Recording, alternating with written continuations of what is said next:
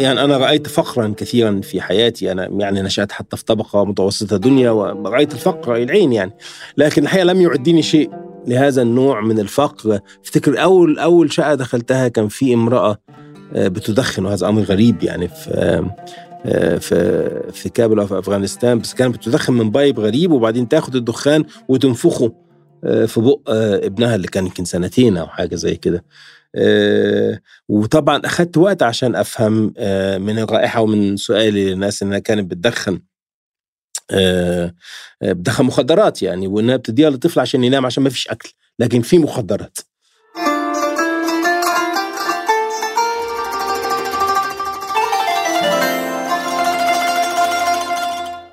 الأستاذ خالد منصور أهلا بك أهلا وسهلا. أه حياة عريضة كما يقول ابن سينا. بدأت صحفيا في مصر جنوب إفريقيا ثم الولايات المتحدة. 1999 انتقلت إلى العمل بالأمم المتحدة وقضيت هناك 14 سنة. هذا يعني أن تكون دائما في أماكن الصراع. لذلك كنت في أفغانستان قبل الحرب وبعد الحرب وأثناء الحرب. غزو العراق 2003 حرب تموز في لبنان 2006 ثم السودان وأيضا أماكن أخرى. عدت بعد ذلك إلى مصر. وكنت مديرا تنفيذيا للمبادرة المصرية للحقوق الشخصية. ثم تفرغت للكتابة والتدريس والكلام والإنصات. هكذا تقول. تفرغت هذه آه، هل هي يعني مرادف لاستقلت؟ آه، اطلاقا. يعني أنا ما ببصش لحياتي على إنها عريضة. ممكن أكون ببص لها على إنها عميقة. آه وكمان غير خطية. يعني ما كانش في آه، تدرج وظيفي معين أو تدرج مهني في مجال معين. آه ساعات ببص لها على انها عاملة زي ما يقال بالإنجليزية زجزاج أو حياة ملتوية. إذا جاز التعبير دون أي دون أي مسحة أخلاقية يعني. آه واللي أقصده إنه حياتي لم يكن مخطط لها بأي شكل من الأشكال.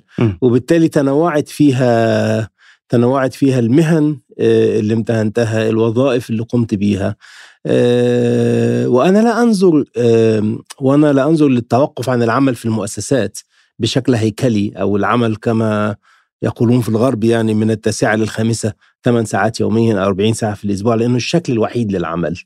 آه، أنا لا أفهم بالحقيقة مصطلح التقاعد إلا إذا لا قدر الله يعني المرض أقعد الشخص يعني. آه أنا أفهم إنه الإنسان بيعمل ثلاث أربع حاجات مهمة في حياته. الإنسان آه بيعمل بيبدع بينتج آه الإنسان آه بيعمل أسرة واصدقاء يعني حياته حياته الاجتماعية. آه والإنسان كمان آه يعني بيحب ويكره في, عواطف يعني. طول ما أنت قادر تعمل آه أجزاء عديدة من من المستويات دي فأنت أنت عايش. آه حتى دراستك. تقاعد دايما تحمل معاها دايما حتى تفكر إنه شخص لا يمشي شخص. لا يقوم. وده مش اللي أنا بعمله لا بعيد الشر. آه. حتى دراستك كان فيها آه، قفزات إذا شئنا، يعني درست هندسة، درست آثار، درست علم اجتماع، درست علاقات دولية. بس آه، هذه هذه الانتقالات من الصحافة للعمل الإغاثي والتنموي وأخيرا إلى العمل الحقوقي ثم الكتابة وإعادة النظر في هذا، ما ألا تشعر أن هناك هاجس واحد كان يحكم هذه الرحلة أو خلاصات يعني متشابهة؟ نظمت هذا هذه المشروع ولا هي فعلا أشبه ما تقول بالزكزاك والقفزات؟ أه حتى القفزات أحيانا بيكون لها خيط ناظم. أه منطقي يعني. أعتقد أنه كان عندي من من سن صغيرة والأسباب معقدة ربما شغف بالفهم يعني شغف بالمعرفة. أه سواء ده كان عن طريق في سن مبكرة حفظ أجزاء من من القرآن أو الذهاب لدار الكتب لقراءة كتب لا أفهم آه، معظمها لكن عايز أفهم بحب أفهم. آه، أو إنه دايما الشخص أو أنا يعني كنت بحط قيمة آه، عالية جدا على الدراسة المنتظمة مقابل المقاربة العشوائية أوكي. للمعرفة. وبالتالي كان عندي احترام ربما مبالغ فيه للدراسة الجامعية والمنهجية. ومن هنا جت تعدد الأشياء. طبعا في قرارات بناخدها وخصوصا في نظامنا الجامعي العربي لحد كبير لغاية دلوقتي آه، بيبقى صعب التراجع عنها كان منها دراسة الهندسة الحقيقة اللي هي ربما لم تكن أصلح شيء آه، إن أنا إن أنا أقوم به لكن آه، في جيلي الجيل اللي دخل الجامعة في الثمانينيات في القرن العشرين كان بالنسبة للذكور تحديدا أنت ستصير مهندسا أو طبيبا علشان الترقي الاجتماعي والوظائف الخ الخ وخصوصا لو أنت كنت نابه أو أحرزت درجات مرتفعة. في الدراسة الثانوية. فربما دي الدراسة الوحيدة اللي ما اخترتهاش بجد أو اللي اخترتها تحت ضغط مجتمعي كبير. الباقي كله كان محاولات فعلا للتعمق في فهم شيء ما سواء سواء التاريخ آه، سواء المجتمع سواء العلاقات الدولية. وإيمان بإنه العمل دون فهم يوازي بالضبط الفهم دون عمل يعني في الحالتين أنت معرض إنك ترتكب ترتكب أخطاء بشعة سواء في في الفهم أو في العمل يعني. نعم. العلم بلا عمل لا يكون والعمل بلا علم جنون كانوا يعني يقولون. طيب هذه هذه فترة التفرغ لك تقريبا ست سنوات وأنت كتبت وما زلت تكتب والقادم يبدو أكثر من ذلك سنتحدث عن بعض ذلك. منتجة مثمرة يعني عادة الناس بعد بعد حياة طويلة وبعد انتظام في مهنة. وفي وظيفة ولو لم تكن هذه الوظيفة مكتبية مؤقتة بمجموعة ساعات تعتاد على نمط حياة يعني هو يفرض عليه هذا النوع من الإنتاج. حين يمتلك الإنسان حريته أحيانا الحرية مسؤولية يعني على ما بقول فرويد يعني. فبتضيع بتضيع الأمور منه. هل هل تشعر أنه آه، كيف يمكن أن تستثمر هذه كيف استثمرت هذه السنوات وكيف تدير هذا هذا الوقت؟ يعني الحرية مش بس مسؤولية الحرية أمر مخيف لأنه الحقيقة إن إحنا حياتنا بتنتظم حوالين آه، هياكل من أول إن إحنا لازم نصحى الساعة 7 صباحا عشان نروح المدرسة أو نذهب إلى المكتب آه، وحتى وده كان واضح لينا كلنا في عصر كورونا حتى لو بنشتغل من البيت فأنت عندك الساعة 10 اجتماع على زوم أو الساعة 11 لازم تعمل كذا بالتليفون لأن أنت بتشتغل في نسق والنسق ده بيجبرك على إنك تقوم بأفعال. معينة وأحيان كتيرة لو أنت بتحب اللي بتعمله ولو أنت سعيد الحظ ودي أقلية وشغال في مؤسسة أنت مقتنع بيها تماما بيبقى شغلك سعيد بيضيف لك يعني. لكن في كل المؤسسات عموما في جزء كبير مهدر من حياة الشخص حوالين إدارة مكانك جوه المؤسسة. آه، اللي بيسموها الكومباني بوليتكس أو السياسات الداخلية لأي مؤسسة اللي هي ملهاش علاقة بالضرورة بالحاجات اللي بتحب تعملها لو أنت مهندس أو لو أنت طبيب أو لو انت لو أنت كاتب. آه، لكن في ناس كتير ما تقدرش على ثمن آه، الحرية. الحريه اللي أنا عايز أقوله إنها بالضرورة مش قيمة بس إيجابية ممكن تكون قيمة سلبية. فإنك تكون م. شديد الحرية أي متخلص من أي ضوابط. آه، ده شخص خطر. هذا يعني الفوضى. الحقيقة يعني ده بيقترب من الفوضى وبيقترب من العجز كمان لانك ممكن تعمل أي حاجة وكل حاجة إلى آخره. فأعتقد إنه اللي بيقدر على إنه يقوم بعمل هو فيه المسؤول عن نفسه هو مدير مدير حاله. زي ما بيقول يعني. آه، فده خيار صعب أحيانا وبيحتاج منك انتظام. انتظام حتى بالمعنى الدارج اليومي يعني. أنا بقوم في وقت منتظم الصبح آه، بحاول أكتب في ساعات منتظمة. بالنهار بعمل نسق. اجتماعاتي. بتخلق نسق لنفسك وبتلتزم بيه حتى أحيانا لو بدأ آه، غير منطقي. م. بس أعتقد إنه إنه اللي بيدفع الواحد إنه يكمل في حاجة زي كده هي شغفه واهتمامه. يعني لو أنا زي ما قلت لك في بداية حوارنا شغوف طول الوقت بالمعرفة والفهم. أعتقد الحاجة الجديدة اللي زادت عليها في الفترة الأخيرة من حياتي اللي أنا ما بسميهاش التفرغ اللي هي محاولة آه، تمثل وإعادة إنتاج وتقديم جزء من هذا الفهم للعالم يعني. نعم. سواء وبرضه بشكل غير خطي يعني بشكل غير مستقيم يعني آه، الكتب اللي اشتغلت عليها في آخر خمس ست سنوات أو التعليقات الصحفية اللي بكتبها الحقيقة مش في مجال واحد أو الروايات والقصص. آه بتتناسب طيب. كلها مع المجالات اللي أنا اهتميت بها طول حياتي طيب لنعود إلى البدايات. ليس البدايات الشخصية ولكن البداية السياسية. أنت ولدت قبل عام واحد من نكسة 67 بل جيلكم أصبح يسمى جيل النكسة. وبمعنى أن 67 مثلت تتويجا لما سبق وأن ظلالها ظلت تمتد حتى الواقع العربي اليوم. هكذا تقول. شاركت في كتاب جماعي مع مجموعة من الباحثين والأساتذة في 2017 يعني بعد 50 سنة من من النكسة بعنوان تشريح الهزيمة. كتبت دراسة مطولة ومفصلة بعنوان الهزيمة المحتومة. لماذا تعتقد أنه 67 تحديدا تمثل هذه اللحظة الفاصلة والمؤثرة والمفيدة أيضا في فهم الواقع اليوم، يعني لماذا 67 وليس مثلا 48 أو أو 73 آه، لأنه التاريخ بتحصل فيه آه، ظواهر أو حوادث بتستمر أثرها معنا لفترة طويلة جدا. في التاريخ الحديث للمنطقة أنا أزعم إنه آه، حرب 67 هزيمة 67 لسه أثرها قائمة معنا حتى اليوم. يعني بعد 53 54 سنة من من وقوع هذه الحرب أثرها على الأرض. أثرها واضحة جدا في الوضع الوضع الفلسطيني في في قطاع غزة والضفة الغربية في الأراضي المحتلة أثرها بين في لبنان في, في وجود حزب الله أثرها بين أثرها بين في سوريا في هذا النظام البعثي اللي قام من من من من حطام 67 أثار هذه الحرب. ما زال موجود على الأرض من الناحية الجغرافية والفعلية. وموجود في الأردن آه، بلا بلا أدنى شك. فده اللي بيخلي 1967 لحظة فارقه بالنسبة لاثارها المستمره بالنسبة لأثرها المباشر في 1967 دي كانت نهاية حقبة يعني كانت نهاية عصر من الآمال والأحلام والطموحات العريضة اللي ممكن تلخصها في أغاني آه، في أغاني صلاح جاهين وعبد الحليم حافظ عن إن إحنا هنعمل أوبرا على كل ترعة وتمثال في كل قرية و... آه، أنت تعتقد أنه هي نهاية الأمال القومية؟ لا شك لا شك لا شك ده كان بداية أول صلح عربي حقيقي بالمناسبة كان كان في 67 في الخرطوم لما الملكيات المحافظة آه، العربية الرجعية و... كما كان يسميها عبد الناصر كما كان يسميها عبد الناصر والنظم الثورية آه، كما لم تكن تسمي نفسها اللي هي آه، في مصر وفي سوريا وفي غيرها اجتمع كلهم وقرروا إنه يعني ما يجمعهم من اهتمام أصيل آه، وغير مصرح به بالحفاظ على أنظمتهم وعلى بقائهم هو أهم كتير من محاولة فرض أيديولوجيات هم تحديدا ما كانوش آه، بالضرورة مؤمنين بيها يمكن. النظم الثورية أكثر من الملكيات المحافظة اللي هي ما خبتش ابدا إن كل اهتمامها هو الحفاظ على. بقائها وحتى الآن م. يعني إنه أهم حاجة تفسر آه، سياسات الإمارات الخارجية مثلا أو السعودية هو المحافظه على بقاء النظام السياسي بشكل مستقر أنت تعتقد إنه نفس هذا السبب كان هو السبب العميق وراء هزيمة 67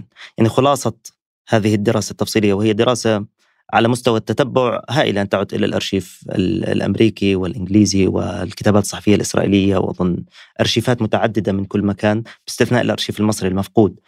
آه لكن خلاصة هذه الدراسة أنك تقول أن هناك سبب عميق كان كامن خلف هذه الهزيمة وهو ما جعلها محتومة بتعبيرك وهو غياب الديمقراطية آه، بمعناها الواسع غياب المساءلة غياب المراقبة غياب الشفافية.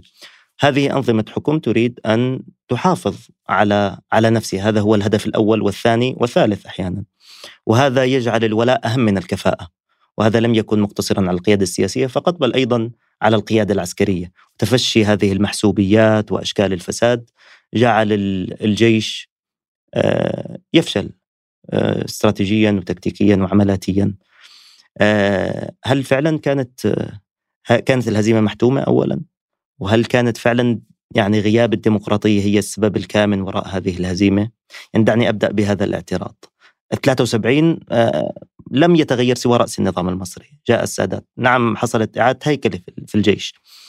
هتلر كان كان دكتاتور لكن مع آلة حربية ناجحة. الصين اليوم تصعد كقوة عالمية بنظام حكم حزب واحد.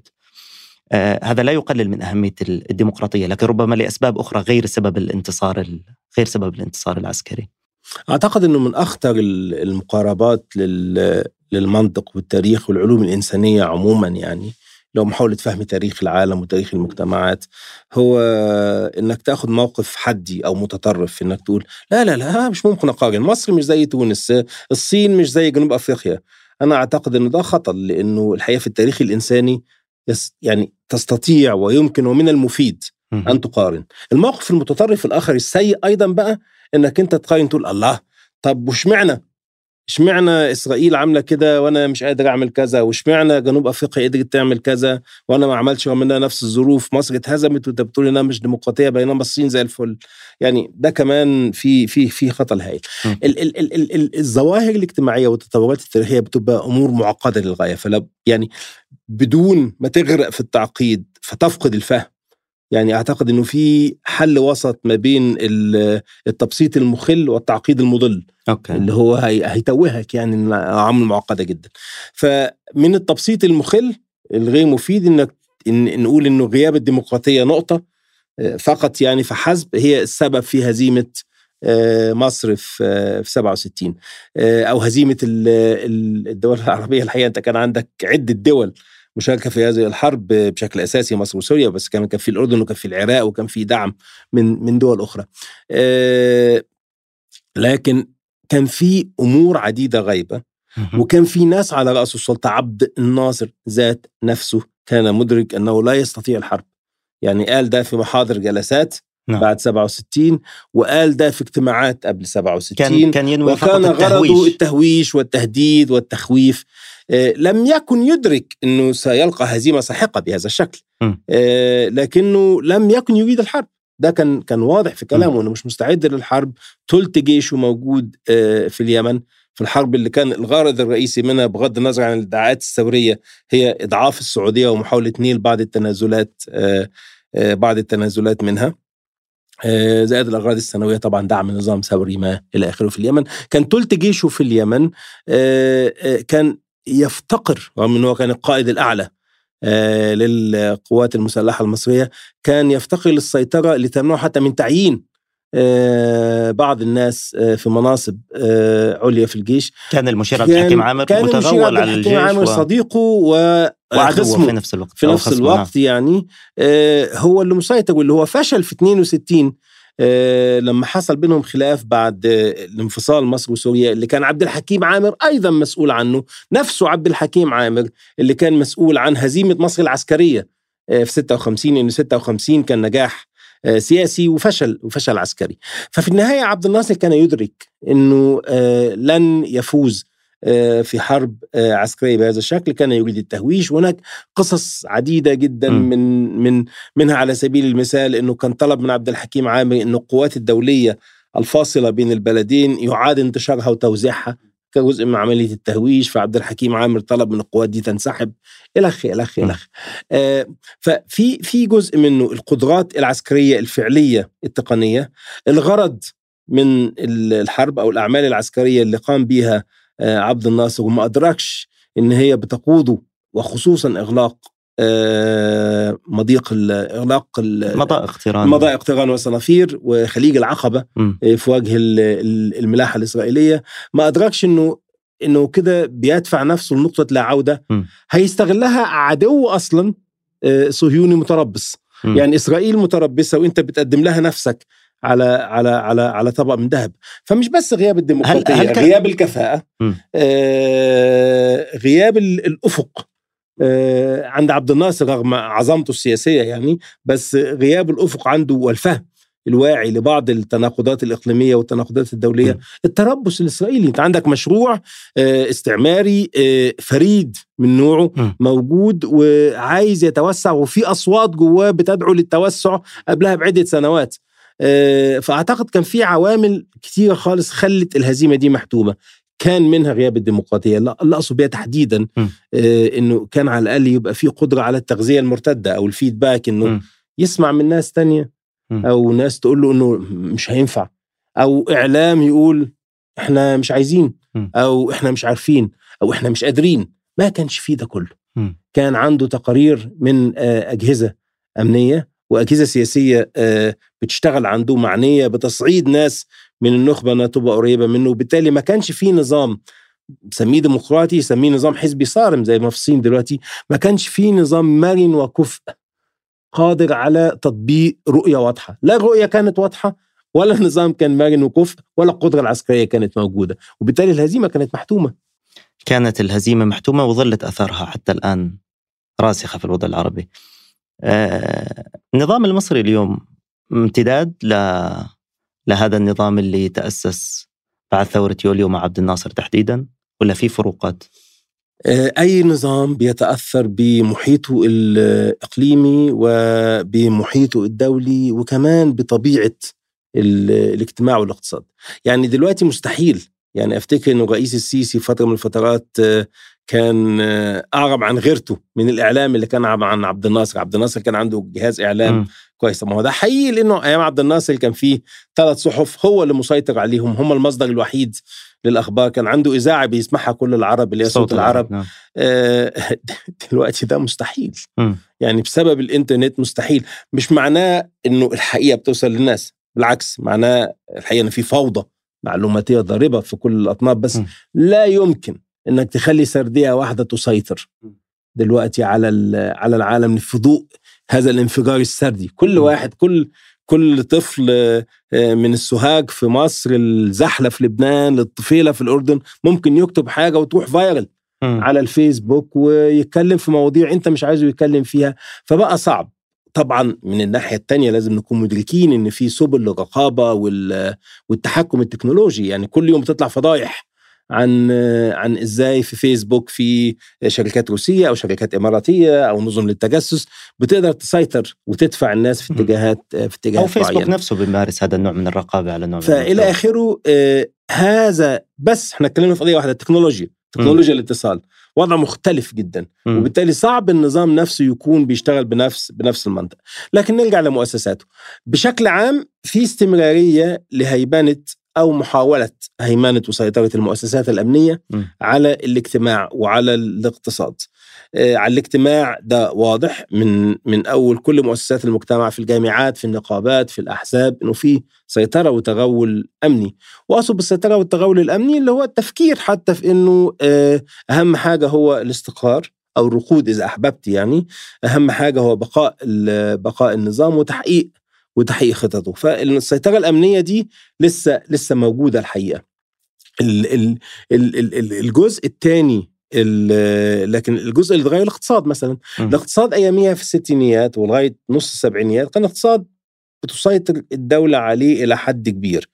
الدولة لأسباب عديدة في آه، زي معظم دول العالم في الثمانينيات والتسعينيات تراجع دورها في ملكية م. الأصول الإنتاجية وبدأت بدأت تبيعها. في مصر وفي دول كتير. شوية ال neo ليبراليه بعد آه السادات. شوية كتير. آه neo ليبراليه بس الدولة وده اللي بقى اللي بيقولوا ال neo ليبراليين ال ال ال ال يعني المؤمنين آه. بال neo ليبراليه إنه بس أصل الدولة لسه بتتدخل شوية. بس آه. أصل وهم غير مدركين إنه الحقيقة كل الاقتصادات الناجحة فيها تدخل شديد من ناحية الدولة. من أول مثال الصين. الشيوعية بالمزدوجين يعني انتهاء بالولايات المتحدة وتطبيقها الصارم لقوانين منع الاحتكار وتدخلها آه، انتهاء بنظم الضرائب المفروضة في ألمانيا وغيرها وغيرها من الدول. لكن إحنا المشكلة عندنا دلوقتي انه في الاقتصاد اللي هو اختلف تماما عن الستينيات والخمسينيات انه في محاولة لإعادة الدولة لدور المحكم والمسيطر والمانح آه، في التعاقدات آه، آه، توسع دور المؤسسة العسكرية في منح التعاقدات أو في العمل في بعض المشاريع الاقتصادية أو في إرساء التعاقدات إلى آخره. ده شكل مختلف خالص. أهم اختلاف الحقيقة في رأيي هو اختلاف الرؤية. يعني شئنا أم أحببنا فشل أم نجح فإنه القومية العربية ونظام ما من سيطرة الدولة على الاقتصاد وإحساس بالزعامة الإقليمية كانت أمور تحرك آه عبد الناصر آه ونظامه في فتره كانت مصر فيها واحدة من أهم ثلاث أربع دول في العالم النامي. نعم. آه تنشئ نظام عدم الانحياز آه تساعد في الكاسترو في كوبا ترسل أطباء إلى الكونغو. هذا انحصر تماما طبعا. م. يعني هذا هذه دولة لم تعد آه تحرك المنطقة يعني يعني زمان كانت الناس تخاف من مصر دلوقتي الناس تخاف على مصر م. بمعنى إنه آه، عندما يقال أحيانا إن هناك مؤامرة على مصر أنا أنا بضحك لأنه كل مصلحة الإقليم من أبو ظبي لتل أبيب آه، ومصلحة العالم من باريس لواشنطن أن مصر لا يحدث لها شيء سيء م. هذه بلد فيها أكثر من 100 مليون شخص آه، لو حصل فيها شيء سيء أو أي انهيار لا قدر الله آه، ده هيؤثر بشكل سيء جدا على أوروبا على إسرائيل على الخليج كلهم عايزين مصر تفضل آه، مستمرة في حالة ما من الاستقرار طبعا الناس الدولتيين المصريين اللي بيحبوا نظريه المؤامره يقول لك هم مش عايزيننا نغرق ومش عايزيننا نعوم أه. اللي هو طبعا في رايي برضه في الآخر كلام فارغ يعني سد النهضه مثال ولا لا؟ أه سد النهضة لا يمكن فهمه فقط في ضوء تأثر مصر به لابد عشان تفهم سد النهضة تبدأ من سد النهضة موجود فين؟ يعني تخيل الشخص دايما إن هو مركز العالم م. سواء أنت مسلم فالعالم كله مع أو ضد الإسلام أو أنت عربي أو أنت أمريكي فالعالم معنا أو ضدنا. ده بداية جيدة جدا علشان تصل للنهاية الخطأ. سد النهضة فين؟ في أثيوبيا. ليه أثيوبيا بتبني سد النهضة؟ أكيد مش علشان مصر أو مش عشان تكيد في مصر أو علشان تتعب مصر. أثيوبيا عندها احتياجات ما قررت على أساس تبني سد النهضة. هل أثيوبيا بت... بتقوم بشكل ما من أشكال التعاون الدولي الطيب وحسن الجوار؟ لا. واضح إنه لا. م. إنها ما بتعملش لكن ده. أنا أسأل عن دور العواصم التي ذكرت يعني من تل أبيب إلى أبو ظبي اللي هي فيها نوع من إما من التعاون مع أثيوبيا أو الاستثمار في هذا المشروع. هنا يصبح السؤال في هذا الموقع الجيوستراتيجي لمصر. أنا أفضل في العادة التفسيرات ال- الأبسط والأوضح والمدعومة بقرائن وأدلة بتكون أفضل من التفسيرات المعقدة ال- الجيو استراتيجيه الضخمة دي. يعني آه، إثيوبيا دولة آه، ضخمة. بعدد سكانها آه، غنية بأراضيها الخصبة غنية بمياه الأمطار مش محتاجة مية من سد النهضة فقيرة جدا في في الزراعة وفقيرة في الاستقرار السياسي وفقيرة في الطاقة. وبالتالي لو انت بلد زي الإمارات أو السعودية آه، أو إسرائيل ودي كلها بلدان صحراوية بما فيها إسرائيل يعني, يعني مصادرها المائية قليلة جدا وعندك احتياجات آه، غذائية. الإمارات والسعودية بقى لهم فترة طويلة جدا سنوات بيشتروا مزارع ضخمة في أفريقيا بما فيها في السودان. يعني أحد أجزاء الدعم السعودي للسودان في فترة طويلة في التسعينيات وتحت حكم البشير هو شراء ووجود هذه المزارع الضخمة اللي هي بتزرع وتورد فقط لصالح بلدان زي. ال- زي السعودية والإمارات. أنا معايا فلوس هنشتري لك التكنولوجيا. أنت عندك مية وعندك أرض بس ما عندكش طاقة. بي- بيحصل بيحصل تعاون يعني. يعني الكلام اللي كنا بنسمعه زمان لك سلة غذاء العرب. المشكلة إنه ما عادش في عرب بيشتغلوا مع بعض. آه، آه، في ناس بقى عندها نظرة اوسع كتير يعني زي الإمارات والسعودية وإسرائيل طول عمرها و- وإيران وتركيا كل الناس دي بتستثمر يعني لما لما لما لما لما كنت تروح الخرطوم مثلا في الألفينيات من 15 سنة كان أكبر مول هناك مول تركي آه،. وكان في مزارع آه، سعودية كبيرة أي سنة هذا الكلام؟ آه، الكلام ده من 2005 6 7 8 أوكي. آه، فهذه يعني هذه الاهتمامات اهتمامات هدفها الأساسي اقتصادي برأيي يعني آه، بس أكيد في جزء سياسي. يعني تعيين إسرائيل مراقب في الاتحاد الأفريقي هذا الشهر آه، ده قفل الملفات قديمة. الحقيقة أنا شايف إنه يعني حاجة مش مهمة قوي بس مهمة على الأقل. فقفلت ملف قديم كانت في أفريقيا السوداء أفريقيا جنوب الصحراء كما يقال بفعل العمل العربي من شمال أفريقيا بفعل روح المناهضة للاستعمار في الستينيات. كلها كانت واقفة الحق الفلسطيني. م. آه، ورا الحق العربي لدرجات كان فيها تطرف. أحيانا لما نيلسون مانديلا يقول لك أنا هفضل واقف جنب القذافي عشان القذافي وقف جنبي. آه، أثناء أثناء نضالي يعني. ده انتهى تماما. ده انتهى تماما إنه الانتشار آه، التكنولوجيا الزراعية أو التقنيات الزراعية الإسرائيلية في أفريقيا جنوب الصحراء بقى واضح جدا. انتشار الاستثمارات الإسرائيلية في نيروبي آه، ده بقى موضوع واضح جدا.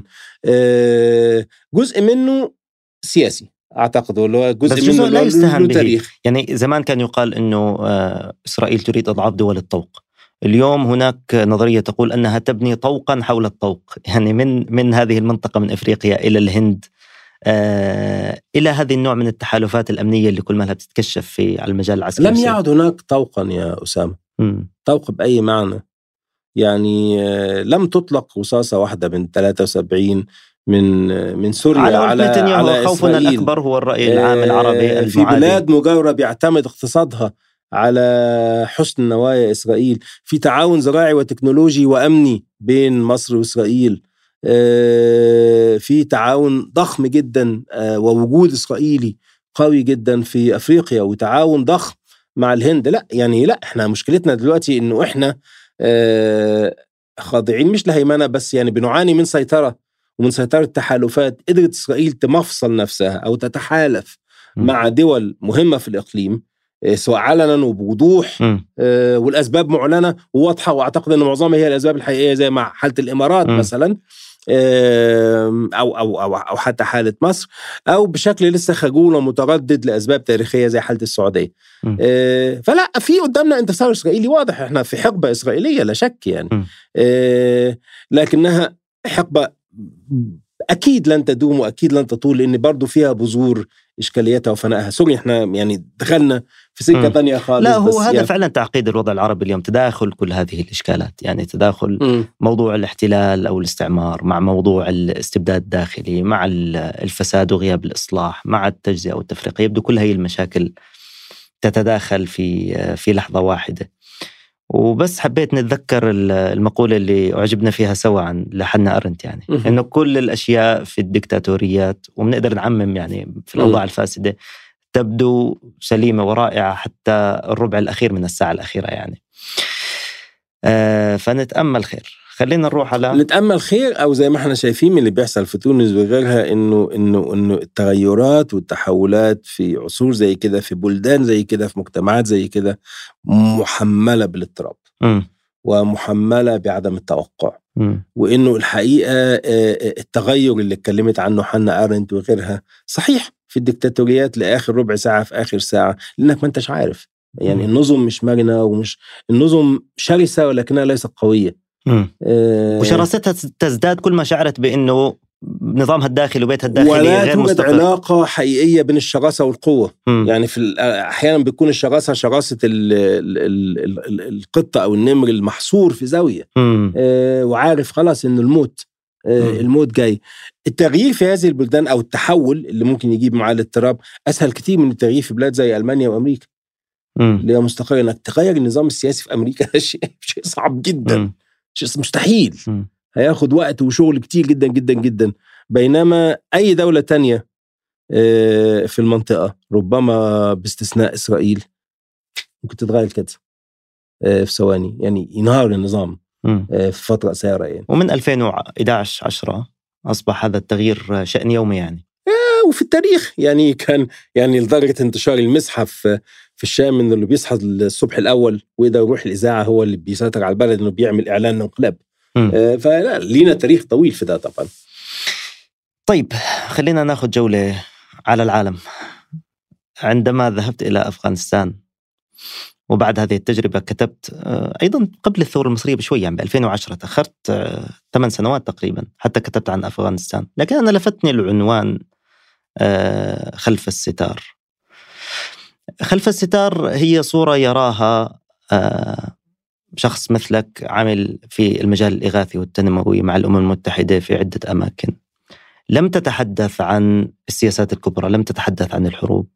تحدثت عن مشاهدات يومية ما رأيته في المجتمع في الناس في المتاهة المعقدة كيف يعمل العمل الإغاثي وسط وسط الحروب ما الذي يتنازع من سياسات وأجندات وغير ذلك. وراء الستار في هذه الرحلة ما الذي رأيته؟ ما الذي ترك فيك أثرا؟ أعتقد أعتقد أسامة أكثر أكثر حاجة دفعتني إن أنا إن أنا أكتب كتابي عن عن أفغانستان. آه، هو مشاهداتي اليومية. م. يعني مش شغفي بفهم تاريخ أفغانستان. يعني لأنه هذا ما ينطبع في الإنسان أكثر يعني أفتكر مرة زرت ما كان يسمى بالمجمع السوفيتي في كابول. ده كان مجمع بني في نهايات السبعينات أوائل الثمانينيات لإيواء الخبراء السوفيت. آلاف الخبراء السوفيت آه، في منطقة اسمها ميكرويان آه، اللي هي نفس العمارات السوفيتية اللي ممكن تشوفها في, في تاشقند وفي دوشنبي وفي, وفي مصر وغيرها هذا النمط السوفيتي من البناءات ضخمة أسمنتية مكعبات مربعات آه، وظائفية وظيفية إلى آخره يعني. وسط كل أربع عمارات في حديقة صغيرة وفي ما كان قبلها بسنوات طويلة ملعب للأطفال إلى آخره. أنا أول مره زرته كانت سنة 2000 أه وأفتكر طبعا إنه أول حاجة لفتت نظري إنه ما فيش ولا شباك ولا مصراع ولا نافذة إنه كل الشبابيك مغطاة بخيش وبقماش إنه طبعا كل المصاعد انهارت من زمان واختفت وغلقت بالطوب إنه إنه إنه إنه في آه، سناج أو آثار حريق على كل ال ال الأسطح والأسقف لأنه اولا كل الشبابيك دي بقت حريق يعني اتحرقت عشان تعمل يا إما يطبخوا عليها يا إما وإنه كل هذه الشقق صارت ملجأ للاجئين أو الهاربين من آه، وادي شمالي شمال شمال كابول آه، بسبب موجة الجفاف آه أيامها. لا في الحرب ما بين آه. الطالبان وما بين التاجيك. آه وإني أعتقد يعني أنا رأيت فقرا كثيرا في حياتي. أنا يعني نشأت حتى في طبقة متوسطة دنيا ورايت الفقر العين يعني. لكن الحقيقة لم يعدني شيء لهذا النوع من الفقر. أفتكر أول أول شقة دخلتها كان في امرأة آه، بتدخن وهذا أمر غريب يعني في آه، في في كابل في أفغانستان. بس كانت بتدخن من pipe غريب وبعدين تاخد الدخان وتنفخه آه، في بق ابنها اللي كان يمكن سنتين أو حاجة زي كده. وطبعا اخذت وقت عشان أفهم من الرائحة ومن سؤالي للناس إنها كانت بتدخن بتدخن مخدرات يعني وإنها بتديها للطفل عشان ينام عشان ما فيش أكل لكن في مخدرات. يعني لأنه كان أفغانستان من ثالث دولة في العالم يمكن بتنتج وتصدر المخدرات. رؤية هذا المكان اللي هو كان المحاولة السوفيتية لإنشاء دولة آه، آه، فيها صناعات وفيها دولة شيوعية وفيها دولة تسمح لها بالوصول للمياه الدافئة كما يقولون في العصر السوفيتي يعني إنه انهيار ده كله وتحوله لملجأ لآلاف العائلات آه، اللي بتعيش على ما هو أدنى من الكفاف وللمخدرات عندها وأعتقد كان كان كان كان كان كوكايين آه، أرخص كتير آه، من إن هي تلاقي آه، أكل بسيط عشان تأكل عيالها وإن اضطرارها إنها تخدر اولادها عشان يناموا عشان ما يوصلوش الصراخ كان كان شيء مذل يعني عندي عشرات الحواديت اللي هي آه، بتخلي الواحد يبدأ يت يعني يتراجع عن التفسيرات الضخمة بتاعت آه الصراع السوفيتي الأمريكي والحرب الباردة وأفغانستان والبشتون والقبائل. في عشرات الكتب اللي بتتكلم عن الموضوع بالشكل ده واللي بتغفل إنه في حياة يومية للناس بتستمر وحياة يومية ما لهاش علاقة بالأساطير التاريخية بتاعت البشتوني المقاتل و والطالبان المجاهد. أنا ما معنى يعني أنا أنا أنا شفت طالبان آه، لصوص تعاملت معهم وشفت طالبان أذكياء جدا وشفت طالبان أغبياء آه، آه، يعني أفتكر حوارات طويلة مثلا. كل مرة كان بيحصل حوار طويل عشان التصوير عشان التصوير حرام. هذا جزء ظريف في الكتاب. وأفتكر مرة كنا نازلين في في في, في هيرات في في غرب أفغانستان اللي كانت دايما تديك إحساس إنها مدينة محتلة لأنه الطالبان بشتون من القبائل الجنوبية الهيراتيين معتزين بتراثهم التاريخي كانوا على طريق من أي عرقية هم عادة؟ ال- ال- الهيراتيين هيراتيين أوكي. آه من من غرب أفغانستان فيهم بعض التركمن آه وفيهم قليل من الأوزبك أيوه. آه ولكن ولكن هم هيراتيين وعندهم قبائل يعني آه يعني في عدة قبائل في غرب أفغانستان وشمال غرب أفغانستان آه والحقيقة دخلنا في حوار طويل أنا عايز أصور فيعني حاولت أقول لزعيم الطالبان اللي هو شاب كان أصغر مني أيامية يمكن في أول العشرينيات متخرج من مدرسة بين باكستان ما بيعرفش يتكلم فارسي اللي هي لغة الناس اللي عايشة اللي عايشة في المنطقة دي رغم إن هو أفغاني لا يجمعه شيء الحقيقة بالناس اللي هناك. أه وكان دايما آه، وزير خارجية الطالبان اياميها متوكل وكيل متوكل كان دايما يقول لي إنه العالم لا يفهمنا نحن مش عارف إيه بلا بلا بلا. فقلت أستعمل نفس الكلمتين دول مع زعيم الطالبان في المنطقة وقلت له يعني أنتوا بتقولوا العالم لا يفهمكم خلونا نصور. الصورة لا تكذب سنصور مخيمات اللاجئين آه، بسبب الحرب بسبب الجفاف ما كنتش أقول له الحرب طبعا بسبب الجفاف وعلشان نقدر نجيب مساعدات غذائية وكده. فين وفي وأحاديث رايحة وأحاديث جاية يقول لي لا أصل بس القران فأقول له لا دي حاجة وأحاديث وتاريخ. حوار عقيم. يعني أوكي. أنا أعتقد إن رغم دراسته الأصولية يعني إنه درس في مدارس باكستانية لسنوات طويلة إن أنا ربما كنت أفهم الإسلام بشكله الكلاسيكي أحسن منه يعني. على أي حال آه، في الآخر آه، في الآخر وافق. يعني بعد ما شرحت له على حكاية إن إحنا لا نعيد خلق الله وان القضية مش قضية التعبد ولن يعبد أحد فيلم أنا أنا أنا أنا فوافق. قال لي بس تصور من بعيد خالص. فقلت له مش فاهم. قال لي يعني الناس لما تطلع في الصورة إحنا ما نعرفش إذا كانت دي زينب ولا ده محمد. يعني أشكالهم مش واضحة. قلت له خلاص أنا هصور من بره المخيم قال لي لا أنتم شياطين عندكم زوم.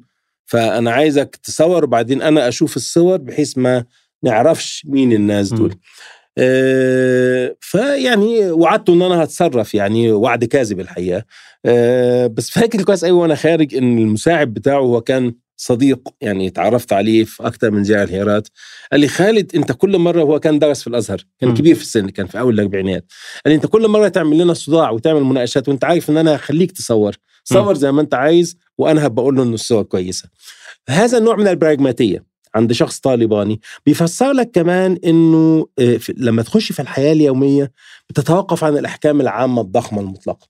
هذا مجتمع محافظ الطالبان كلهم مجانين أنا شفت طبعا طالبان مجانين وشفت أفعال شديدة الحماقة والجنون بيعملوها وأفعال دموية يعني. لكن كمان كان جوه ده في في تنوع. ده اللي خلاني أحاول في الكتاب اللي كانت بداياته رسائل إلكترونية طويلة لأصدقاء ليا في واشنطن اللي كنت بشتغل فيها قبل ما أسافر إنه كنت تجن أنت بتشتغل في مكان ما فيهوش حياة اجتماعية حقيقية. آه، طول النهار قاعد بتسمع قصص وبتقابل ناس. فاللي كان بيساعدني أستحمل ده إنه كنت كل يوم بالليل أكتب إيميلات طويلة لأصدقائي. واللي هم شجعوني في الآخر قالوا لي الكلام ده لازم لازم يتنشر يعني. آه وأخذ طبعا وقت لأنه أنت بتنتقل في عملك الإغاثي أو الأممي من من كارثة للثانيه للثالثه فبعد أفغانستان رحت العراق في 2003 وبعدين لبنان في الحرب بتاعت 2006 وبعدين السودان. أعتقد لم أتمكن من إن أنا أقعد وأبص على يعني مئات آه، أو عشرات الإيميلات دي لغاية 2008 2009 وعشان كده الكتاب اتأخر.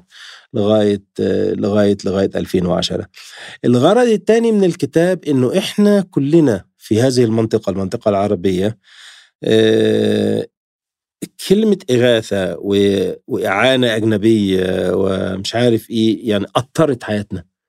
يعني أنا وأنا صغير أعتقد في أول السبعينات أنا فاكر كويس إنه كان بيجي لنا لبن بودرة أمريكاني عليه الإيد الأمريكانية. م. كان في زيت آه، للطبيخ مش عارف منين.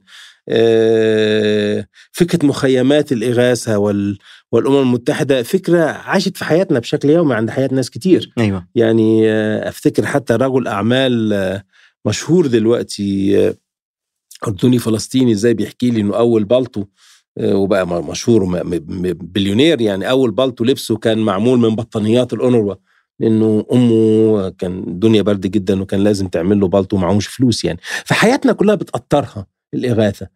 رغم كده نظرتنا كلنا للإغاثة سمعتها وحشة حاديه آه وتخوينية واتهامية و فأكيد في أسباب. في اسباب وجيهة ولا غير وجيهة؟ في أسباب وجيهة طبعا. بس زي ما كنا بنتكلم من في جزء ما من الحلقة على إنه أحيانا التطرف في الرأي والأبيض والأسود أسهل م. من التعقيد يعني التبسيط المخل أسهل من التعقيد المضل طيب يعني. خلينا ندخل في في هذا الملف آه ويمكن فعلا في قصة أيضا عن التصوير تعبر عن سوء الفهم هذا صحفية كانت في أفغانستان ذكرت القصة في الكتاب م.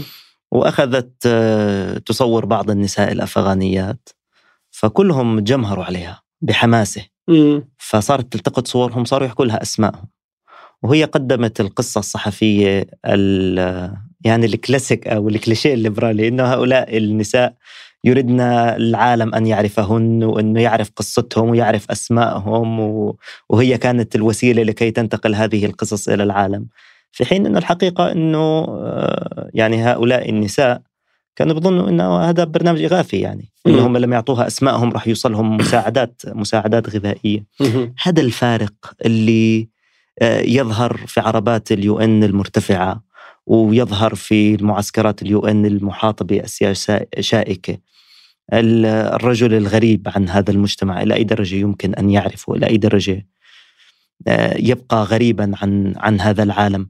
يعني يعني في صور متعددة لموظف ال UN نفسه أو الموظف في العمل الإغاثي عموما. في صورة آه، وهي صورة حقيقية يعني لبعض الناس اللي ضحت بحياة مرفهة في أماكن ما في العالم وذهبت إلى مجاهل إفريقيا أو غيرها لتقديم المساعدة، في صورة الموظف اللي في نهاية السنة عنده فائض في الميزانية فلازم يعمل شوية مشاريع حتى يسكر الميزانية وبطريقة ترضي الدونر، وفي صورة آه، يعني وهذا حصل مثلا في مخيمات اللاجئين السوريين في الأردن. موظفة أنيقة شقراء بتدخل على هي الخيام اللي هي بالية وباردة وجائعة وبتحدث النساء عن عن حقوقهن وعن آه، ضرورة مطالبتهم بحريتهم. هذا النوع من الازدواج مثلا. آه، بالتالي أنت بتتحدث عن الحياة اليومية بس هي أيضا الحياة اليومية إما تصنعها السياسات الكبرى أو تطحنها السياسات الكبرى أيضا. أنت شو الصورة اللي اللي رأيتها؟ فلنبدأ بالجزء المتعلق ب بمن يعمل في هذا المجال؟ يعني ما الذي يشكل العامل في هذا المجال؟ ما دوافعهم؟ هل هو موظف؟ هل هو آه، إنسان أخلاقي يبحث عن عن مهمة؟ هل هو مستشرق بزي بزي آخر؟ يعني هو كل هذا وأحيانا جزء آه، من كل نمط مثالي من هذه الأنماط سواء المدفوع باستشراقيته أو المدفوع بوازع ديني أو بوازع إنساني أو بفعل طيبة أو أخلاق ساعات بيجتمعوا في نفس الشخص يعني بأشكال بأشكال مختلفة. أعتقد إنه ده زي ما قلت كان أحد دوافع إن أنا إن أنا أكتب الكتاب إن أنا أشير لمدى تعقد الموضوع ده إنه في أنماط عديدة من الشخصيات وإنه آه، الإشكالية في الشخصيات ودوافعها بس كمان في المنظومة كلها. وفي المؤسسة وازاي ان لها تاريخ. يعني الأمم الأمم المتحدة ظهرت لها تاريخ آه، بداية ووسط وتفاعلات مع السياق اللي حواليها. وإنه أهم حاجة إنه إحنا نحاسب يعني نحاسب هذه المؤسسات بناء على ادعاءاتها عن نفسها. بتقول أنا جاية أعمل كذا طب وريني أنت عملت إيه مثلا؟ أو بناء على مبادئها أو بناء على القانون الدولي. وإنه وإنه إنك تحاسبها بالشكل ده ساعات كتير بيساعد الناس اللي جواها اللي عايزة تمشي بشكل أكثر مبادئية. أو بشكل أكثر قانونية أو التزاما بالقانون الدولي بيساعدها في مواجهة ناس تانيين اللي هم أكثر براجماتيه وعايزين المؤسسة المؤسسة تمشي. يعني زي ما اتكلمنا من شوية على الأنظمة السياسية العربية اللي هي بقاء النظام في حد ذاته بيصير الهدف ها؟ م. يعني على الأقل الناصريين أو عبد الناصر كان عنده ادعاءات بشأن تقدم الأمة وتقدم الشعب وارفع رأسك يا أخي فقد مضى عهد الاستعباد الكلام الكبير ده كله. آه كان عنده ادعاءات ادعاءات بشأنه ممكن تحاسبوا عليها لكن دلوقتي كل النظم دي والمؤسسات الأممية أحيانا بتشعر إنه بقائها هي في حد ذاته هو الغرض. أيوه. يعني ليس خدمة آه الناس آه، آه، اللي هم المحتاجين أو خدمتهم بالطريقة التي لا تفرق بينهم على أساس الانتماء السياسي أو الجنس أو الدين أو اللون أو النوع الخ الخ الخ الخ ف الواقع معقد عن كده. في مؤسسات بتعمل جزء كبير من شغلها علشان تفضل مستمرة. في مؤسسات بتضطر إنها تسيس شغلها إما بسبب دول المنحة اللي مديها الفلوس. أنا دولة منحة كبيرة أنا راجل خير يا أخي. ادي لك 10 مليون دولار وبقول لك أنت تشتغل في مخيم الزعتري وما تشتغلش في مخيم آه الركبان مثلا. الركبان. أنا حر فلوسي. مم. دورك أنت بقى إنك تقول طيب امم بس القبان عنده احتياجات أكتر من الزعتري والزعتري في ناس كتير. هل يا ترى أسيب الزعتري أسيب الركبان وأشتغل في الزعتري؟ طب بس أنا كمان لو قدرت أشتغل في الزعتري ده ممكن يبروز المنظمة بتاعتي فتجيلي فلوس تانية ممكن أوديها الركبان. دي حسابات معقدة الحقيقة. يعني أفتكر واحد صديقي كان بيشتغل في سوريا في 2016 وأنا كنت منزعج بشدة إنه آه، المنظمات الإغاثة بتودي آه، اكل و شرب ومساعدات طبية لأماكن كتير جدا في سوريا بس توقفت عن إمداد معظم الوقت توقفت عن إمداد 13 منطقة محاصرة بيحصرها النظام السوري مناطق آه، تحت سيطرة الجيش الحر وفصائل الثورة الجيش الحر وفصائل الثورة في تلك الأيام آه، معظمها وكان يمكن واحد منها بس اللي تحت أو اثنين تحت تحت سيطرة آه، ناس مقربة للقاعدة أو داعش في هذه نعم. الفترة نعم. إلى آخره ف إزاي يعني فعلا حوالي 4 مليون منه. مستفيد من المساعدات في مناطق الأسد ما نعرفه أنه نظام الأسد كان بجمعياته هو يستلم هذه المساعدات أحيانا كان يوزعها على أسر جنود النظام نفسه الجيش وبالتالي كان هناك من يكفيه مؤونة الغذاء وإطعام الناس وإلى آخره هو متفرغ لآلة القتل أه هنرجع للنقطة دي بعدين بس اللي عايز أقوله إنه إنه إنه أنت ما بتساعدش لتس خلينا نقول مليون شخص مثلا في هذه الأماكن المحاصرة بتساعد بقية الناس السبعة أو الثمانية مليون اللي أنت بتدعي إنك بتساعدهم بأشكال مختلفة. وكان رد الراجل يعني صديق عزيز واشتغلنا مع بعض في أكثر من من أزمة وكارثة دولية مهمة. آه قال لي طيب أنت لو مكاني وعندك عشرة جعانين والنظام والميليشيات الحاكمة اللي معاها الصواريخ والدبابات والطيارات والروس وكده بيقولوا لك ممكن تأكل ثمانيه بس مش تأكل الاثنين التانيين دول تأكل الثمانيه ولا تسيب العشرة جعانين؟ آه ده كمان سؤال وجيه. سؤال يصعب إنك أنت يعني ترفض الرد عليه وتقول له لأ أنا مش هأكل الناس كلها. صعب صعب تكون إجابتك إجابة بهذه القسوة يعني. آه طبعا لأنه صديقي ولأنه عارف خلفياته ومدرك إنه بيسأل السؤال ده بحسن نية إنه فعلا بيعاني من الرد على هذه المسألة. م. آه، في ناس تانيين بيعانوا من إنه مش بيعانوا. هما المانح بتاعه سواء المانح كان أوروبي يقول له لا أنا عايزك تأكل الثمانيه فهو هيأكل الثمانيه أو هيطعمهم. أو رئيسه في المنظمة اللي في روما أو في أي مكان يقول له أنا عايز مشروع آه، سوريا ده يمشي لأنه في 100 مليون بيجي منهم مثلا overhead cost أو نفقات غير منظورة 10 مليون بيروحوا للمنظمة عندي فبعمل بيها برامج تانية. في عوامل كتير لابد يكون بس هي العوامل الأخيرة قد لا تكون معقدة. يعني هون إذا أنت تغلب مصلحة المؤسسة على مصالح المحتاجين أنت ببساطة تخون العمل تخون القضية التي تعمل لأجلها آه آه مش بالبساطة دي لأنك ممكن تقول إنه بقاء المنظمه مهم جدا عشان لما ينهار لبنان فترة مثلا زي ما نعرف في أغسطس فأنت عندك فعلا القدرة اللوجستية والأموال إنك تتدخل بسرعة وإنك تساعد. أعتقد الفرق الرئيسي بيجي من حاجة من النظرة للعمل الإنساني. آه أنا أعتقد إن معظم اللي بيقوموا على العمل الإنساني مش معنيين بشكل كافي بالسياسة. وبالتالي وجهة نظرهم انه هو آه ما بيفكرش كتير في إذا كان عمله ده بيساهم في بقاء المشكلة على الأمد الطويل ولا يحلها. هو مشغول بالمدى القصير طيب وهو مشغول إنه الناس ما تموتش من الجوع ومشغول إنه لو اللي هيموتوا من الجوع عشرة وهو خلاهم بس اتنين فانه ده كويس. مش مشغول بقى إنه الاثنين اللي ماتوا دول هم الاثنين المعارضين اللي كانوا عايزين يغير النظام. م. المسؤول عن موت العشرة آه هو ما بيفكرش بالمقاربة دي. هو بيفكر زي ما ما كان في بيت شعر عند عند جوتا اللي هو هو ما بيبنيش بيت للراجل المشرد. هو بيديله سرير ينام عليه النهارده. بكرة نتفاهم. م. لكن أنا مش عايزك تموت من البرد النهارده. النهارده في عاصفة ثلجية وممكن تموت. لو البت بره أنا عندي أوضة فيها سرير نام فيها. وبكرة تروح تتصرف. صعب إنك تقول له إنه غلطان. يعني فده اللي أقصده بإن الموضوع بإن الموضوع معقد. طبعا أنا رأيي إنه في حاجات كتير تتعمل.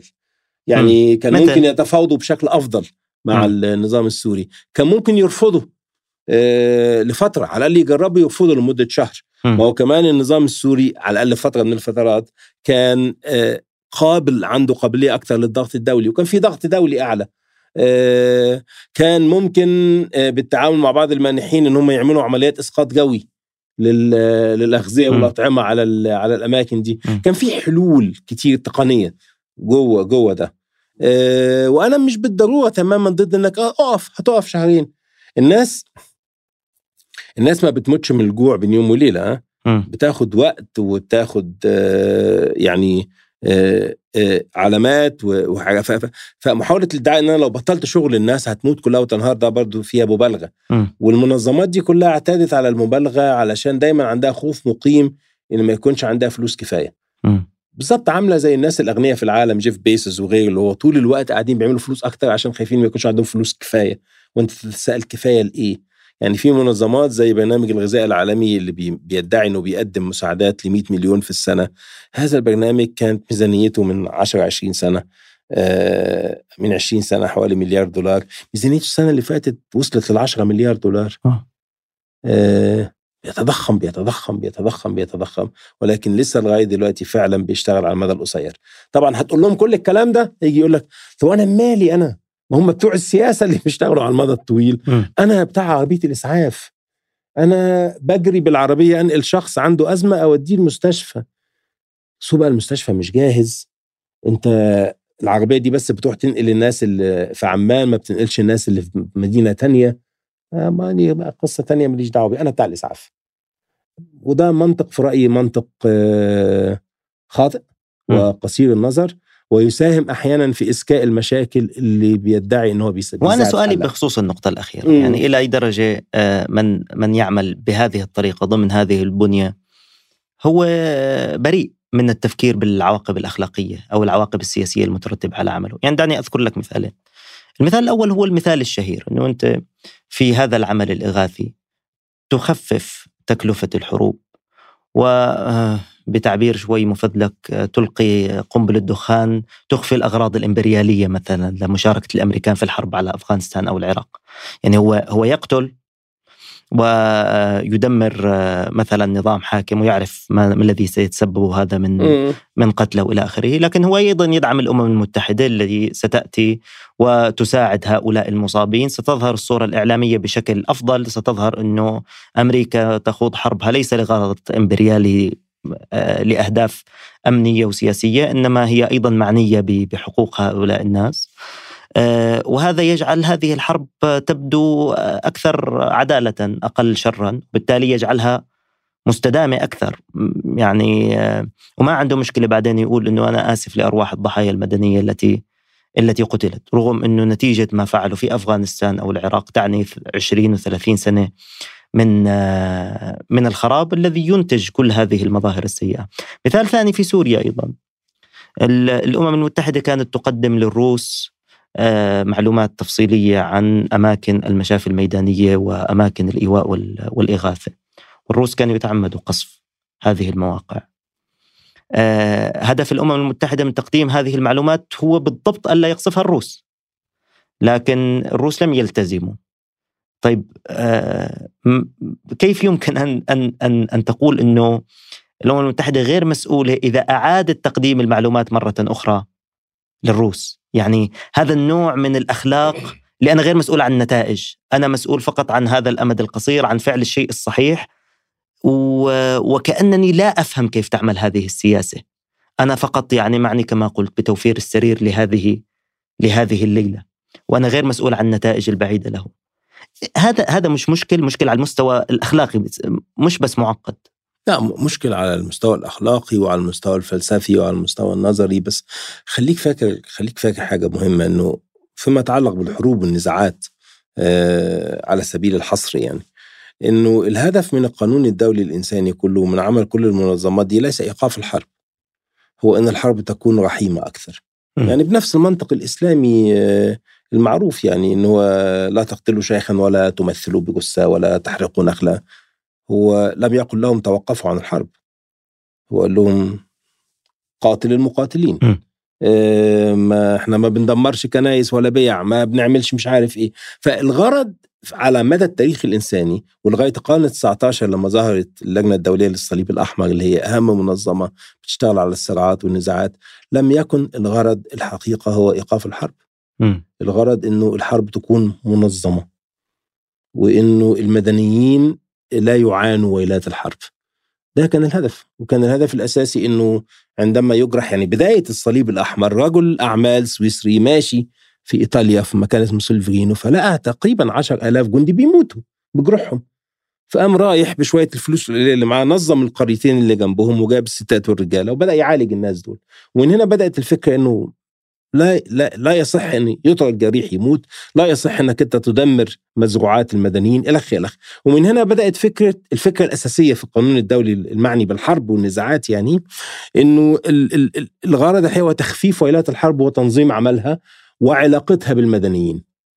طيب ما هيجي حد يقول لك ما أنت عامل كده وده حصل فعلا حتى مع نفس الصليب الأحمر إن هم كانوا في أوائل الأربعينيات كانوا بيساعدوا في معسكرات الاعتقال النازيه فبقت حاجة عجيبة جدا لما اكتشفت كشفت الأسرار بعد كده كشفت ملفات أو أرشيف. شو دورهم تحديدا في داخل المعسكر كانوا بيقدموا رعاية طبية آه، للجنود الألمان. لل... لل... مش للجنود آه. الألمان أوكي. لل...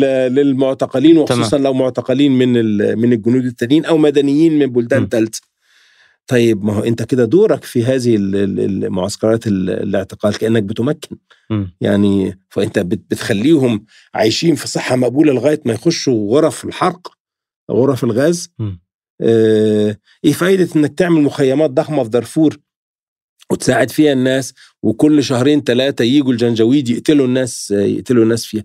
إيه فايدة إنك أنت بتدي أكل ل 2 مليون فلسطيني في غزة عايشين في سجن دائم. انت هكذا كأنما أنت تساعد المحتل الإسرائيلي أو الجنجويد القاتل أو أو النازي.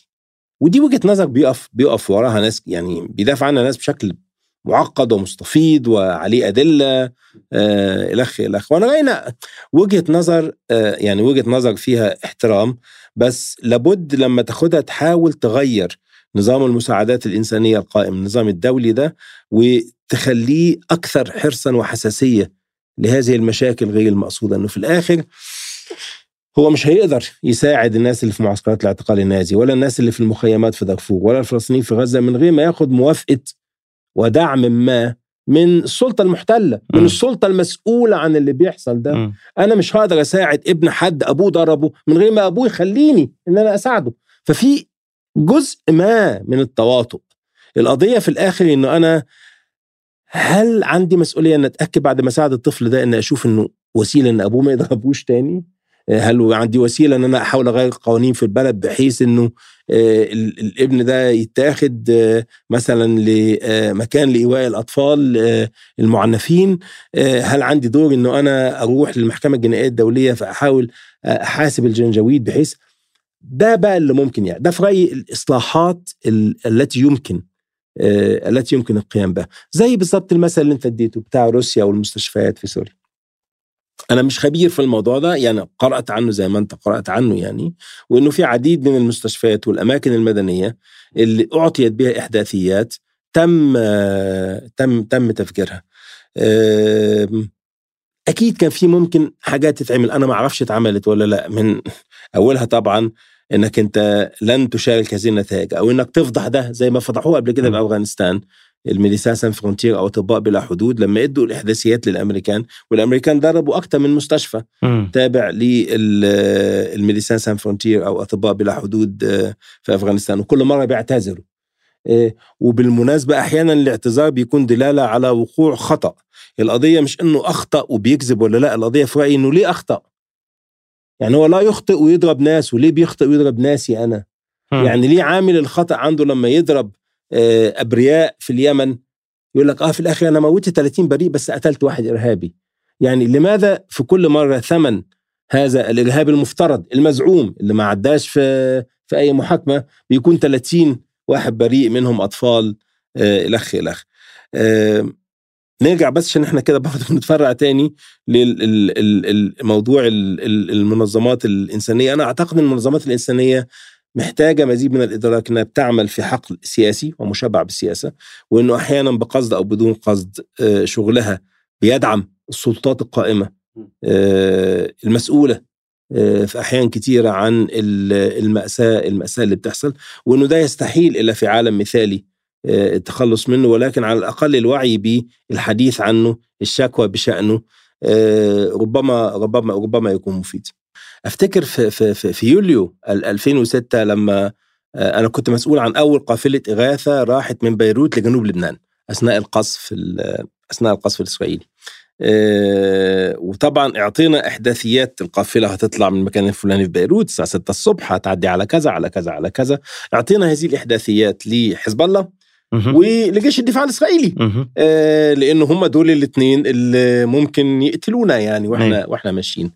عايز أقول لك إنه الإسرائيلية تقريبا ضربوا ما لا يقل عن ست صواريخ كلها حوالين القافلة على بعد 70 متر في أربع أماكن وفي النهاية قصفوا آه الفندق اللي إحنا كنا نازلين فيه آه في في الجنوب. في أثناء إقامتكم؟ آه في أثناء إقامتنا واضطرينا نمشي منه نروح مكتب الأمم المتحدة وده كان تاني يوم هم قصفوا فيه مواقع